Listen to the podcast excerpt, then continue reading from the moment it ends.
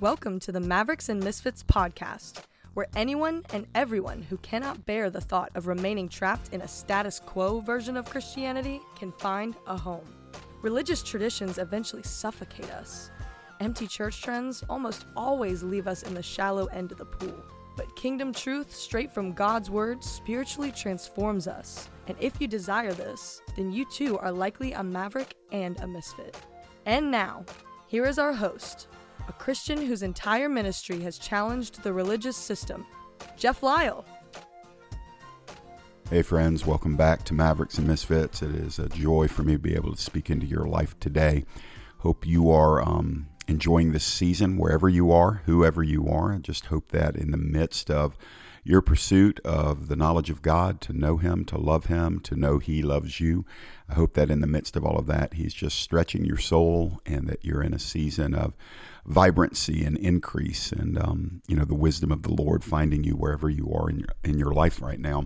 Um, I'm in a good season. Um, I could not have said that um, a year ago. It was about this time last year when uh, a shaking started happening in my life, primarily because of a ministry shaking. And um, it was ended up being the most intense, I would say probably six months, um, probably five months, most intense five months of uh, life and ministry and the negative that I've ever gone through. And I've, I've been through some doozies. I've, I've done some war in ministry before, but um, about a year ago is when I just felt the um, the refreshed attack of the enemy at a level I'd never experienced it, and um, I'm not even going to dignify it by, um, you know, going into details, but let me just tell you, a year ago, I was miserable, and it didn't end overnight, and by the grace of the Lord, by um, some truly incredible uh, handful of Christians that came alongside and helped me, um, by um, some godly counsel uh, from Todd and Karen Smith. Uh, they're kind of like our spiritual big brother and sister. They're not old enough to be our spiritual parents. They're about probably five, six years older than us, but they really spoke into the, the situation I was dealing with. And then just by um, some incredible Christians that I get to do life with, and um, God saw me through. And um, that's it's so important that you and I recognize the cycle of seasons in our lives. The younger you are, the harder it is to recognize the cycles because you haven't gotten a lot of them yet. You haven't had opportunity because you haven't had enough years on the planet to really observe and experience uh, different types of cycles. But um, the thing that I like to tell people is whatever cycle you're in, it's a season, and seasons have a beginning and they have an ending. Um, not until we escape this earthly life and enter into the fullness of our inheritance will we ever experience an uninterrupted season. And hallelujah, that's going to be an uninterrupted season of glory and beauty and inexpressible bliss. It's going to be awesome. But until then, um, you're going to go through cycles and seasons of life. And I've I've found that when I can recognize what season I'm, I'm in, I'm better equipped to deal with it. Um, one of the things that Um, I want to talk about today is this issue. I've really felt like I asked the Lord, Lord, what do we want to talk about on this episode? And it wasn't, it didn't take probably five seconds. And I heard him say, address the spirit of fear, the spirit of fear. Most of you are familiar with that phrase from Second Timothy chapter number one, but I'm afraid we're so familiar with it that we haven't dissected it enough and to the extent that we could possibly recognize when the spirit of fear is operating in our own lives. Um, so I do want to talk to you about that today. And let me give you a couple of things right up front. When I'm talking about the spirit of fear, I'm not reducing this topic and that phrase, the spirit of fear. I'm not reducing it to simply a timid personality or somebody that's not aggressive, or somebody that struggles with making decisions. Those can those can be symptoms of it. But I want to be just perfectly clear on this. When I'm talking about the spirit of fear, I'm talking about one of two things. The active presence of a wicked spirit, otherwise known as a demon, that is using a weaponized fear against a Christian. So I'm either talking about the active strategy of hell via a demonic spirit enticing and inciting fear in your human faculties, or I'm talking about the after effect of an attack or an agenda like that, that an enemy can so, I call it cruise control, he can so instill something inside of somebody that he doesn't have to be proactive with it every day. And when I say he, I'm talking about an it, I'm talking about a demon, that literally they can train us. And if we come into agreement with fear, and I'm going to unpack what all that might look like in the rest of the podcast, but when, when we come into agreement, the demon can actually leave because he's set in motion what is now a spirit of fear that's in our spirit. It's in our soul, would probably be a better way of saying it. And so I'm talking about either a currently active engagement from a demon to provoke you to live in fear, or when I'm talking about the other aspect of the spirit of fear, it means you've adopted fear as a major component of how you view life and yourself and the world and God and everything in it. It becomes a lens that that can overwhelm a person. Now, the good news is this. There's deliverance for both, from both of those. There's literally deliver. You can get absolutely one hundred percent free where you will not be a prisoner of fear ever again in your life. This can happen. Sometimes it takes work. It takes, um, for some people, counseling. For most, it takes a um, a moment in time where you go through deliverance, where literally you get the, you get to the root of the issue. Where did that spirit of fear come in? When did I come into agreement with it? How do I get out of it? And how do I get God becoming big in my view so that the things that I'm afraid of become small? And those are necessary components for your victory. You cannot live a true life of spiritual victory if you're living with a spirit of fear. Now, don't be condemned by that statement, because I don't want to add to the spirit of fear. Now, oh no, I'm not only dealing with the spirit of fear, but now I'm feeling condemned because of it. No, no, no. You have to diagnose an issue before you can remedy an issue. And so I'm, I'm saying that if you want victory, you're going to need to get broken from that grip of the spirit of fear. So the the foundational verse for it, and I don't want to do a big, long Bible study. I prefer just to talk to you guys today. But when, when you go to Second Timothy chapter one, Paul's writing a um, a younger pastor, Timothy, his his student, his pupil, his son in the faith. In Second Timothy one, I'm going to read verse six and verse seven, but it says, Paul says to Timothy, "For this reason I remind you to fan into flame the gift of God that's in you through the laying on of my hands." So right off the bat, Paul says, Timothy, your flame's going dormant. You are gifted. You're ministry gifted. You have the gift of the Holy Spirit living inside of you. You're born again. You're saved. But Timothy, you are not fanning into flame that thing that's in you. You're letting it die out. You're letting it go dormant. Paul said, I was there when we laid our hands on you. You received whatever the gift was, ministry gift. Maybe it was a baptism of, of fire and the speaking in tongues. I don't know what it was, but Paul and Timothy knew what it was. And Paul is saying, Timothy, I know you well enough to know that whatever that thing that was a roaring flame in you used to be, it's dying out. And I love you, son. You need to fan it back into flame. So very quickly, I find that Paul, through writing Timothy, reveals that it is on us. It is on the individual Christian to take ownership of the issue of a dying flame. Now, excuse me, he goes on in verse seven, and this is, he attaches what was going on with Timothy with this drying up, this dying flame, this, this ebbing out of Timothy's spiritual power. He connects it in verse seven to the spirit of fear. He says, Timothy, fan into flame that gift that's inside of you, because God has not given us a spirit of fear. So the spirit of fear does not come from God. It doesn't. And I'm going to tell you the difference between a healthy fear and a spirit of fear in a moment. But I want you to know this. If you're living in a spirit of fearfulness, if you are afraid regularly, if you dread regularly, if you're constantly fatalistic, if it's very often doom and gloom, if you're paralyzed by indecision, if you are stuck in a rut that you've known you've been in for a long time, but you're afraid to try something to get out of it, those can all be symptoms of the spirit of fear. And that doesn't come from God. That is not God's portion for you. So that's actually good news. Like, because you don't like it. When you, when you're in a season of a spirit of fear, if you've lived that way your whole life, I know you don't like it. So the good news is, is God doesn't like it either. And it, like God's not mad at you about it, but he's waiting on your proactive stepping up and saying, I have to get free from this, Father. And so he says, Timothy, that spirit of fear is not from God, because God gives us a spirit of power, a spirit of love, and a spirit of a sound mind or self-control. So in other words, listen to this. In opposition, in, con- in contrast to the spirit of fear, God actually wants you proactive, assertive, in a very holy way, confident.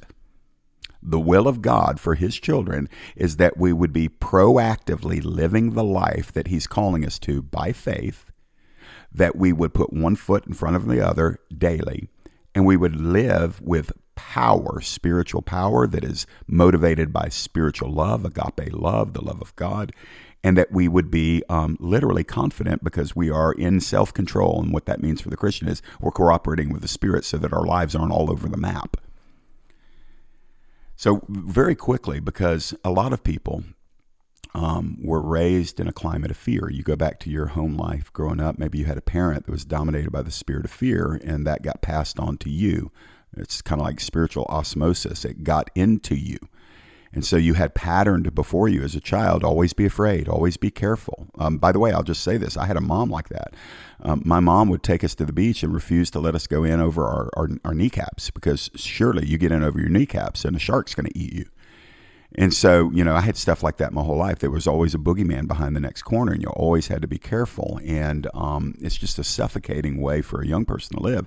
And so I imbibed that. I lived very fearfully for a long time. I just masked it with drugs and alcohol and became the life of the party. But in essence, I was just very afraid. I was a, a very afraid teenager, and uh, up until the point I got saved.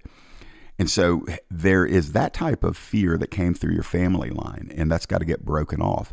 But I want to be careful here, because not all fear is bad. Now, spirit of fear is always bad, but God has actually hardwired us in our physiological, our biological, even our intellectual. There are some things that we need to be afraid of. So it, you need to be afraid of a hot stove because you don't want to touch that. You should fear the pain and the damage that fire or, or heat, intense heat, can do to you. You, you need to fear somebody who is um, acting in a way that maybe they are staring you down. Maybe they are leering. Maybe they're following you in a dark alley. You know, obviously there are legitimate things of fear. It's that adrenaline, that fight or flight. Um, you, you, you want to be, well, I'll say it this way, you, you need to be, have a certain level of fear before you blindly run out into an intersection on foot. You know, a proper, healthy understanding that if you get struck by a car, it will do severe damage to you, will promote a certain kind of fear that is more like caution rather than dread. But there are healthy instincts. God has hardwired us to have appropriate fear that is actually a God-given protective measure. And so it, there is a sense of being cautious and alert that is that is valid. But a lot of people don't know where to draw the line, and so they are cautious to a level that becomes a spirit of fear. They're afraid of everything. Every person that glances at them is somebody leering at them and following them into a dark alley, when that's actually not the case. Um, every intersection where they're going to step off the curb, the you know a spirit of fear says you better not do it because there's going to be a truck coming at one hundred miles an hour. You're not going to have time to react, so don't cross the intersection. That's a spirit of fear. It's that dread, and that is not the healthy fear that God gives us that protects us from legitimate dangers. Then you've got the the often repeated phrase, the fear of the Lord, in the Bible. Now, a lot of people are afraid of God. That is not the appropriate expression of the fear of the Lord. You're not supposed to be afraid of God. He's not a, a tyrant that's going to fly off the handle and smash you into smithereens. That's an unhealthy fear. But there is a sense of an appropriate fear of the Lord where you are awestruck by him. You know that he is sovereign. He is Lord. He is God. You know that he does not play around with sin. You know, you're aware in Scripture it says he will discipline us as his children if we choose to act in ways that are independently of him. And so we we recognize his grandeur, his supremacy, his lordship. That's an appropriate fear of the Lord. But again, it, it cannot be allowed to cause you to be phobic towards God. afraid that he's going to get you if you make a mistake, afraid that he's just going to, today's the day where he finally gives up on you because you've committed that same sin again and he is done with you, and out comes the wrath of God. That is not of the Lord. But in the same sense, we don't want to sin against him because we recognize his holy nature. We recognize his love. We recognize that he's given us victory over every single type of temptation, so we don't have to sin. So we fear, in a certain sense, that we might do something that draws his displeasure, but it's not a fear of wrath and punishment. Do you remember what the Apostle John wrote? This verse pops into mind in First John four eighteen. There is no fear in love. Perfect love casts out fear. So then, love has not been made perfect in those who are afraid, because fear has to do with torment or punishment. First John four eighteen, you can look that up, but the Bible says that when you are perfected, you're mature, you are grown up in the love of God, you won't dread him. You won't live in a dreadful fear of God because his perfect love will drive that out of you.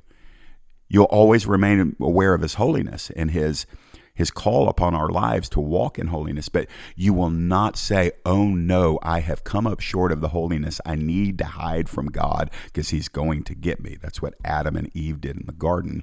And what they found is God was not looking for them in the garden so he could destroy them. He was looking for them in the garden where they were hiding after their sin so that he could atone for their sins by sacrificing that animal and wrapping them in the skins of that slain sacrificial beast. So fear has to do with torment, and the devil and his demons are tormentors. And so coming back to this issue of the spirit of fear, it can get in you in a lot of different ways. Um, it, it could be thousands of ways, literally.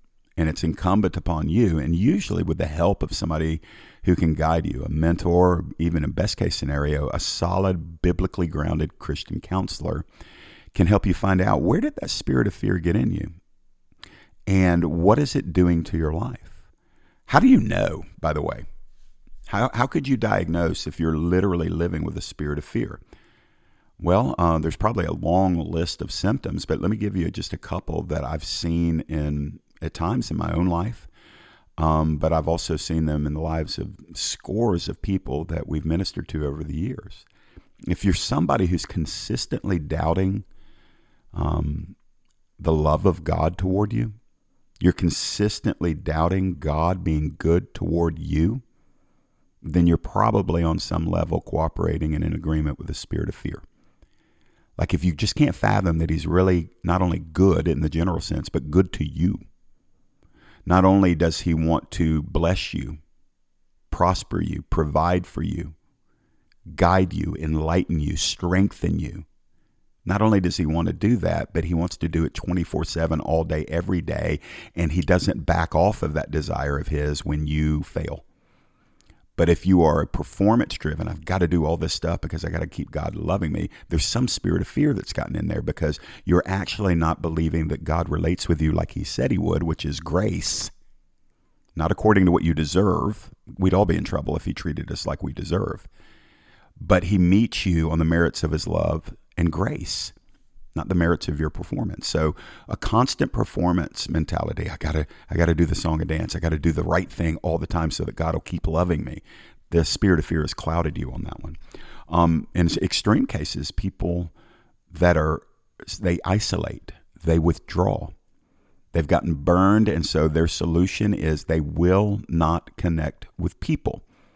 Um, these people can often have what they would consider a, a healthy relationship with God.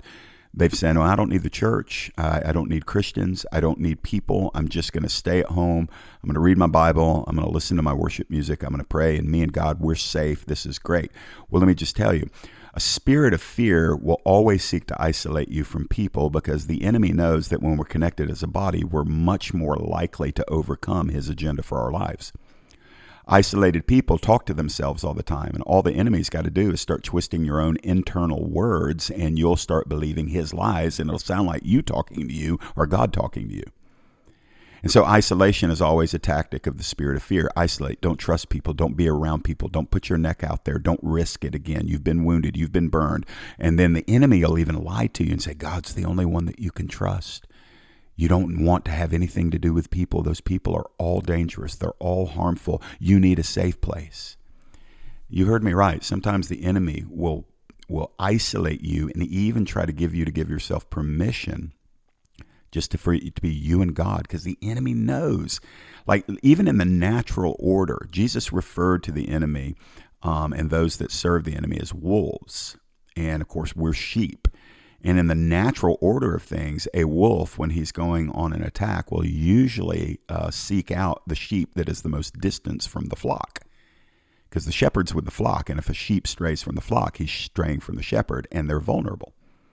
And so isolation is a tactic of the enemy, and it's also typically a symptom of the spirit of fear. If you're isolating, friends, you need to break off of that. You need to get back connected to Christians and other people, because isolation is a, a clear component of the spirit of fear. Here's one that people don't like to think about a lot. If you're living, if your life is driven by the accumulation of money and possessions, because those things make you feel safe, you're operating in a spirit of fear. You're scrambling.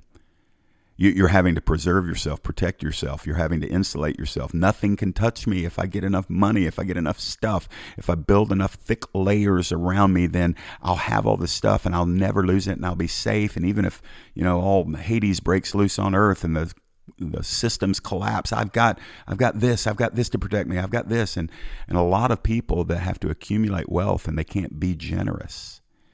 They can't be giving. They can't give their time. They can't give their money. They can't give their you know, availability and serve and things like that. It's because they're, they're hoarders, and they're, they're hoarders are all driven by fear of losing or not having enough. No, people also who are controlling, that's a symptom of the spirit of fear. If you've got to control people, if you've got to control circumstances, if, if everything has to be in alignment with the system that you've set up, and anything that breaks out and causes you a sense of disorder, and it causes you then to respond by controlling. Got to control things. That's a spirit of fear. Control is the symptom of fear, because when you've got to control it, it means you're lacking faith. It means that you're trusting more in your ability to properly align everything than you are trusting in God's ability to still bless you when things are out of alignment. Like, you're exhausted. If you're controlling all the time, if you're having to control everything, I'm just going to prophesy. It's not even hard. You're exhausted. And by the way, so is everybody around you. And so the controlling people have a fear of things getting out of order. And if things get out of order, they won't know what's coming. So they try to over-order their lives, and they try to control people. It's all, again, a symptom of fear. If you're a person who's fatalistic, meaning you say to yourself internally, uh, that's never going to work. Nothing's going to help. Why try? Why bother? We're doomed. That is a spirit of fear. A fatalistic mindset is when you have come into full agreement with the spirit of fear, and at that point, you're shackled in, and you've got to get delivered from that. And again, I am saying that there are times where this is the actual proactive agenda of a demon in your life to bring you into further levels of bondage to fear, dread, and phobias. And I'm not even getting into the, you know, the psychological world of phobias. I mean, good night. I, I'm, I'm just a believer. Yes, there are some, there are some physiological issues that can bring about phobias, but I live, I'm, I'm a spirit living in a material world. In other words, I'm a, I have a spirit, the real me, the real you. You're, you're actually a spiritual being living in a body. You're not primarily physical. You're primarily spiritual. And so when I'm looking at this issue of the spirit of fear, I'm saying, yes, these physiological things can be a component of it, but there's actually a demonic agenda that will seek to bring you into further bondage. Um, and then let me just kind of wrap up here. Um, I'm, the one thing I'm not doing is telling you how to get absolutely free. I'm going to give you some resources at the end here in a minute, but I'm, I'm just trying to help you diagnose. Are you living in a spirit of fear? Is, are, are you coming into agreement in your life with a demonic ag- agenda and assignment to bring you into a captivity of fear? Because fear and faith don't walk hand in hand. And so if you're living by fear, you're not living by faith. And the life of the Christian is a life to be lived victoriously by faith. And, you know, that depressing dread that just covers some people. And the, the pinnacle is, is the spirit of fear will have you thinking, I'm not going to make it to heaven when I die. I'm going to go to hell. I'm trying so hard, but God's going to reject me. I'm not going to make the cut. I'm, I'm, there's no way. I'm doomed. I've, I've probably committed the unpardonable sin. And you live under that weight of, oh, I've just got to be better. I've got to do better. I've got to try harder. I'm not good enough. I'm not spiritual enough. I'm not obedient enough. And that thing that makes you look at you more than you look at God. You look at your lack more than you look at God's bounty that will produce and it will maintain the spirit of fear in you. So friends, one of the things that I would encourage you to do, Uh, this is how I've overcome short seasons of fear in my life. I fill my life with the Word of God. I don't watch or listen to things that initiate panic or fear or combat my faith. Um, people get mad at me sometimes, and I, I mean it. I've actually had people get mad at me because I don't jump on every political bandwagon. Every four years, I don't set my Bible aside and, you know, pick up an elephant or a donkey. And people get upset with me because they want their spiritual leader to, you know, make a big stand. Well, I mean, I vote every four years, but uh, I preach the biblical principles. And if you're informed in the Bible, you probably ought to know how to vote every four years if you're listening to the Word of God. But um, I'm not looking for Washington, D C to settle all my fears. I stay in the Word. So I don't listen to stuff that causes me to dread and fear. I don't spend five hours a day listening to the news. I don't spend one hour a day listening to the news. I'll scan the headlines. I'll pray through some of them, and but I go about my business. So I, I eliminate channels of fear that come into my life through media. I don't listen to music that's depressing and fatalistic and doom and gloom and self-oriented. Why are you listening to that stuff? No wonder you're depressed. Cut it out. Like literally, Lucifer was a, a, a worship leader in heaven, best we can tell, from Ezekiel twenty-eight. He's got a musical ministry. You don't think he's working in that. Be careful what you're listening to. And I don't hang around with people that are all doom and gloom and the sky is falling. I just don't do it. And that's that's the that's probably the the preventative measures, but the proactive measures are this. I stay in the Word of God. Get in the Word of God. Listen to preaching. I may be preaching to the choir right here because you're listening to a Christian podcast right now, but listen to preaching. And, and preaching that makes God big as he is instead of making man big or making, you know, um, the circumstances in the world so big that you forget how big God is. And then ultimately, there are many occasions in life for many people where you need help. You can't get out of it. So there's Christian counseling. And what you need to do is you need to get on the internet, get pro- proactive. And search for a Christian counselor in your area and ask that man or that woman, what are your credentials? What do you believe about the Word of God? Do you believe in the authority of the Word of God? Do you believe in the work and the operation of the Holy Spirit? And you let them walk you through, and you can trace down where the spirit of fear was welcomed in. It, for a lot of us, it was childhood.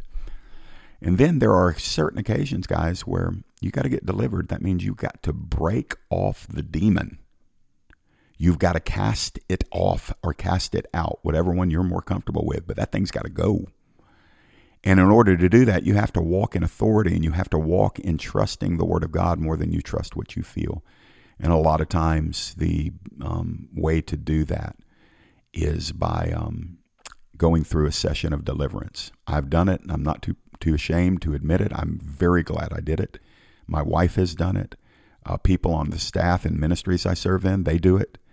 Um, and it's simply this. I do, I'll do whatever it takes to get the enemy's lies out of my life and get the enemy's hand off of my life and get the enemy away from me. And the Lord will rebuke them. And we submit to the Lord and we resist the devil.